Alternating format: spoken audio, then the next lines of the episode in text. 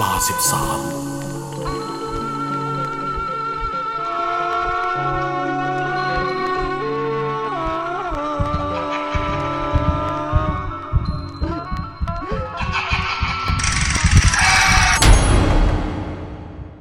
รุ่นน้องคุณใส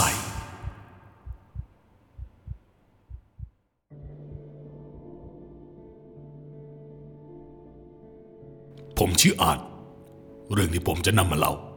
เป็นเรื่องที่ผมกับเพื่อน ประสบพบเจอมากับตัวเองครับ มันเป็นเรื่องที่ผมจำได้ไม่เคยลืม ถึงแม้ว่ามันจะทั้งสลด และทั้งน่ากลัว แต่อยากนำมาถ่ายทอดให้ทุกคนได้ฟังครับ ผมมีเพื่อนที่สนิทกันมากอยู่สามคน ก็คือน้อย แยมและโต ซึ่งทุกคนอยู่ในระแวกบ้านเดียวกันทั้งหมด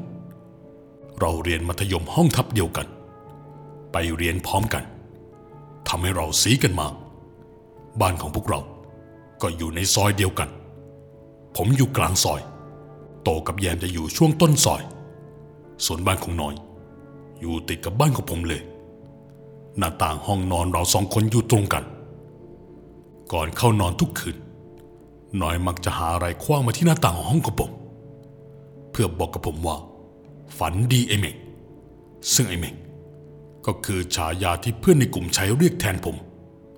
เนื่องจากหน้าผากของผม เป็นลักษณะออกจะนูนๆ และในตอนนั้น ผมก็ไว้ทรงผมสกินเฮดด้วย พอพวกเราขึ้นชั้นม .6 ก็เริ่มมีความรัก หลังสอบเสร็จปลายภาคเรียนที่หนึ่ง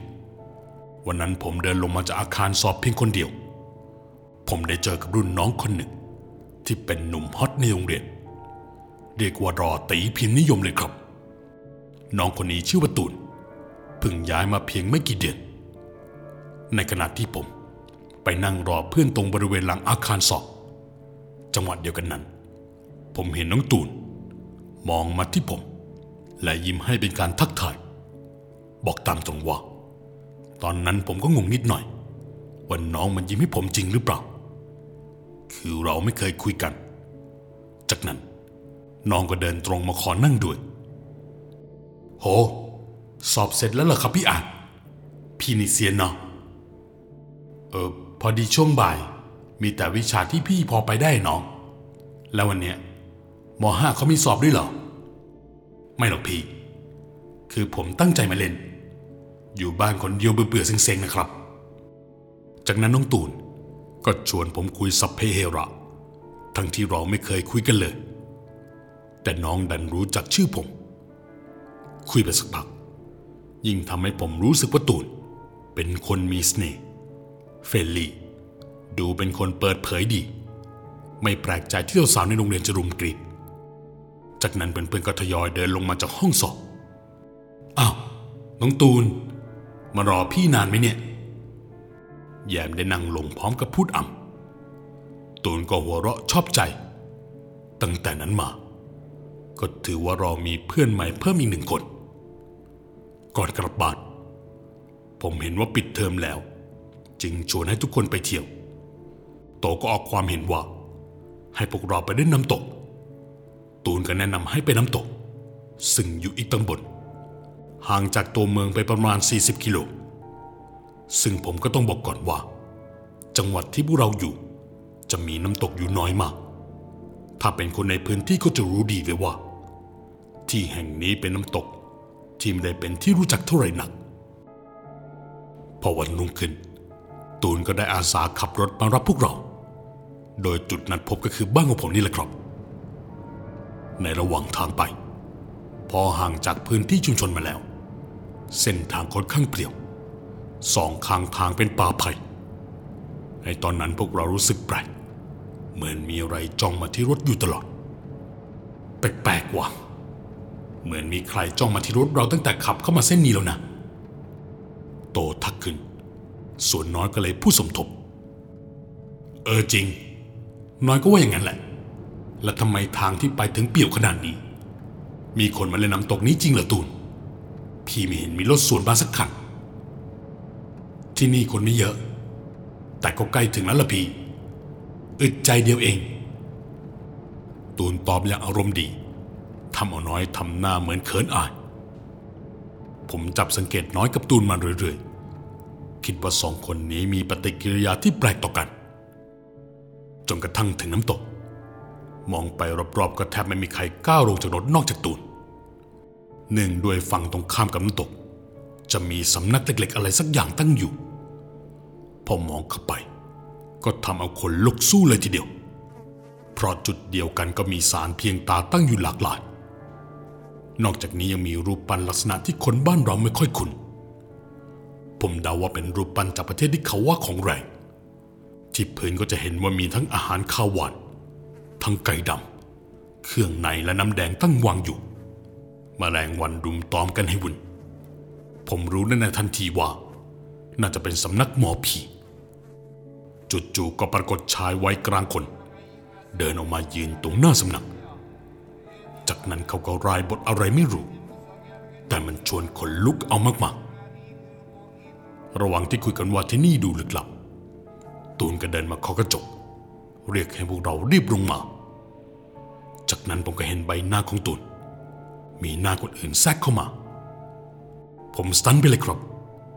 แต่ก็พยายามรวบรวมสติให้ไหวพอลงจากรถทำให้เห็นความจริงที่น่าสปริง ฝั่งทางเข้าน้ำตกก็ไม่ได้ต่างกันหนัก มีสารตายายตรงปากทางเข้า แต่ลักษณะเหมือนมีใครเอาอะไรมาทำลาย คือพังยับเยินเลยครับ แต่จุดที่ทำให้พวกเราคุยกันว่าควรจะกลับก็คือ น้ำมันแห้งขอด จนไม่สามารถเล่นได้นี่แหละ โอ้โห อะไรกันครับเนี่ย น้ำไม่มี แล้วจะลงเล่นยังไง กระโดดไปหัวไม่กระแทกหินแล้วหรอวะ จริงของไอ้โต เออน้องตูน หรือเราจะกลับไปเล่นน้ำที่อ่างดีละ่ะ แยบถาม แต่ระหว่างที่คุยกัน น้อยได้หายตัวไป เราก็หันซ้ายหันขวาตะโกนหา แล้วตูนก็รีบเดินตรงไปยังอีกฝั่งของน้ำตก แต่ดันล้มหัวขมับซึ่งหัวของตูนเกือบไปกระแทกกับโขดหิน พวกเราก็ช่วยพยุงขึ้นมา จังหวะเดียวกันกับแยม ก็เหมือนกลัวอะไรบางอย่าง มันรีบวิ่งหน้าตั้งออกมาจากที่รถ พวกเราก็ตกอกตกใจ รีบตามกันออกมาด้วย แต่ตูนไม่สนใจ บอกแต่ว่าจะเข้าไปตามน้อย เพราะมั่นใจว่าน้อยอยู่ในสำนัก เป็นอะไรแยม วิ่งออกมาทำไม แยมก็บอกว่ารีบตามน้อยกลับมาขึ้นรถที่นี่ไม่ปลอดภัย ผมก็ให้แยมกับโต เข้าไปรอในรถ ส่วนผมไปตามหน้อย ผมข้ามถนนไปยังอีกฝั่ง ถือวิสาสะรีบเข้าไปในสำนักด้วยความเป็นห่วงเพื่อน เมื่อผมเข้าไป ก็เห็นมันน้อยกับตูนนั่งคุยกับผู้ชายวัยกลางคน ซึ่งเป็นเจ้าของสำนัก แต่พอผมเข้าไป ทุกคนก็เงียบ และน้อยก็วายลาชายคนนั้น เมื่อเราสามคนเดินขึ้นรถ ผมได้ถามน้อยว่าเขาไปทำอะไร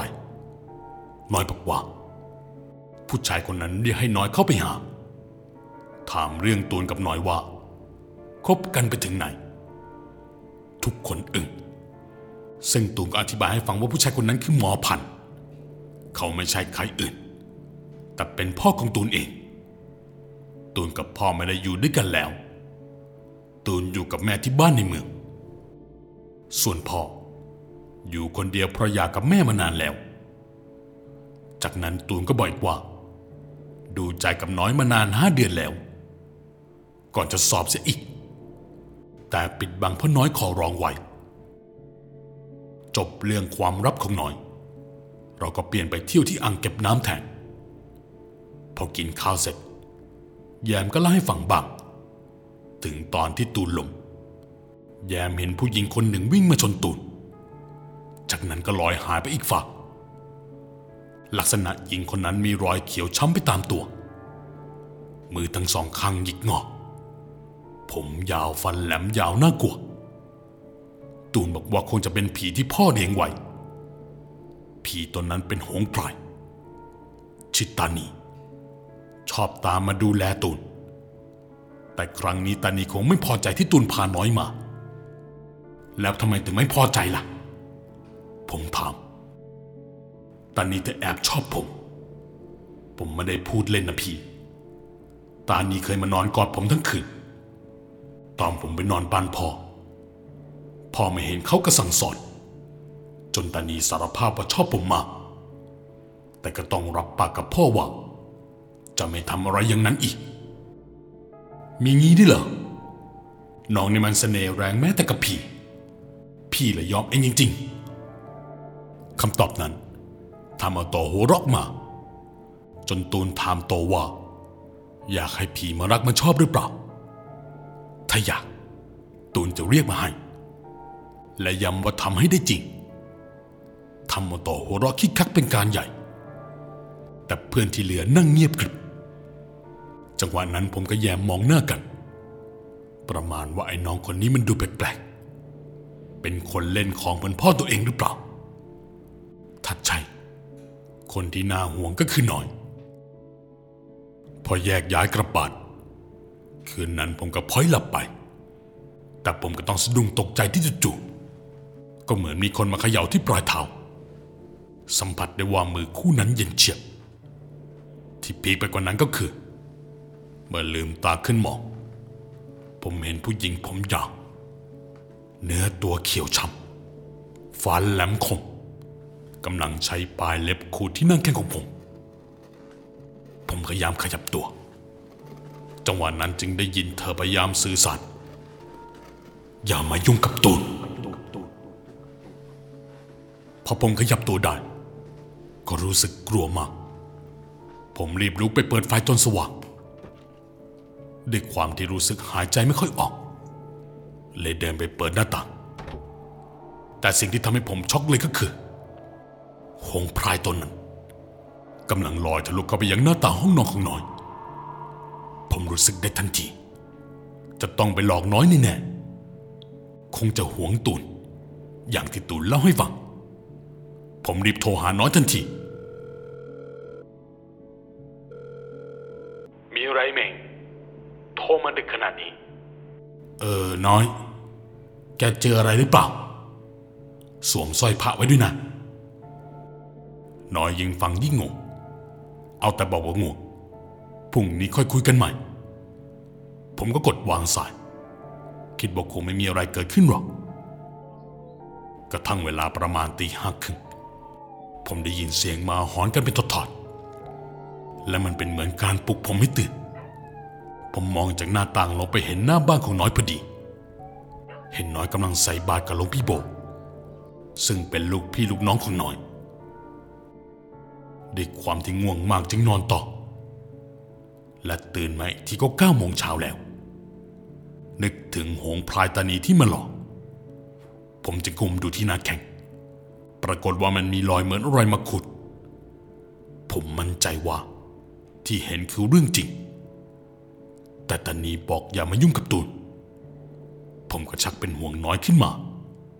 จึงตะโกนเรียกน้อยผ่านหน้าต่าง และน้อยก็เปิดหน้าต่างไปแงบ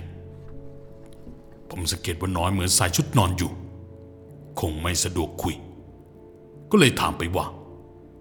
พ่อกับแม่กลับมาหรือยัง น้อยตอบว่ายังแล้วก็ค่อยๆปิดหน้าต่างใส่ผม จากนั้นก็มีสายเข้าจากโตะนำเสียงละล่ำละลักทำให้ผมรู้สึกกังวล คืนหงพายตานีมาหลอกข้าวะ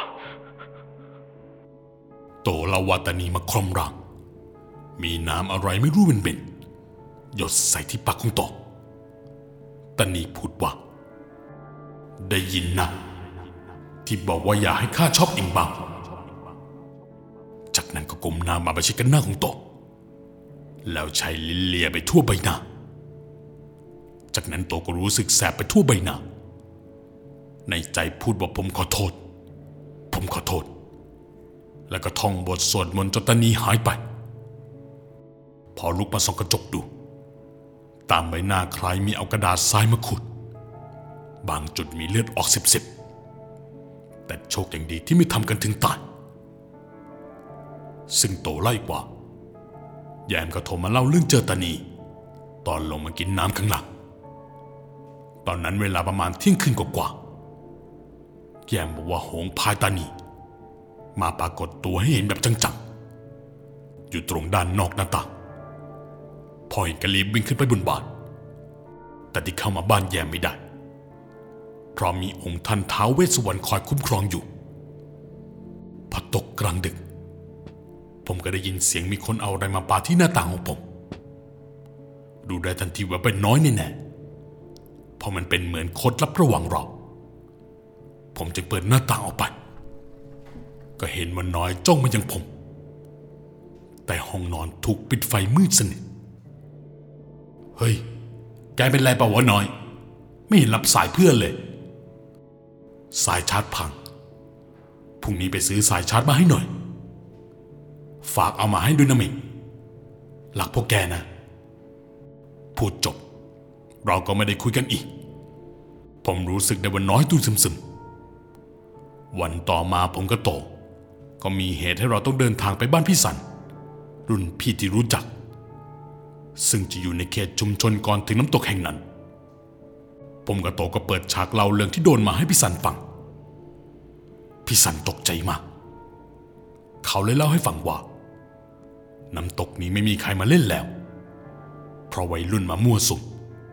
พอดรักกันบาง เอาเหล้ามากิน ทิ้งขยะเกลื่อนกลาด ส่วนสารที่ปัง ก็ฝีมือพวกที่ชอบดักปนรีดไถเงินชาวบ้านคงโกรธที่เจอผีเท่าที่เท่าทางมาเตือน บางคนโดนดีขี่รถอยู่ดี เห็นมวลควันขาวๆลอยฟุ้งอยู่ตรงเบื้องหน้า ตัดสินใจจอดรอให้ควันนั้นหาย ปรากฏว่าพอควันนั้นหาย กลายเป็นวัยรุ่นหญิงสามคน กวักมือเรียกให้เข้าไป พอขับเข้าไปใกลจึงได้รู้ว่าทั้งสามไม่ใช่คน แต่ละคนร่างกายเต็มไปด้วยน้ำเลือดน้ำหนอง จึงรีบบกรถขี่กลับ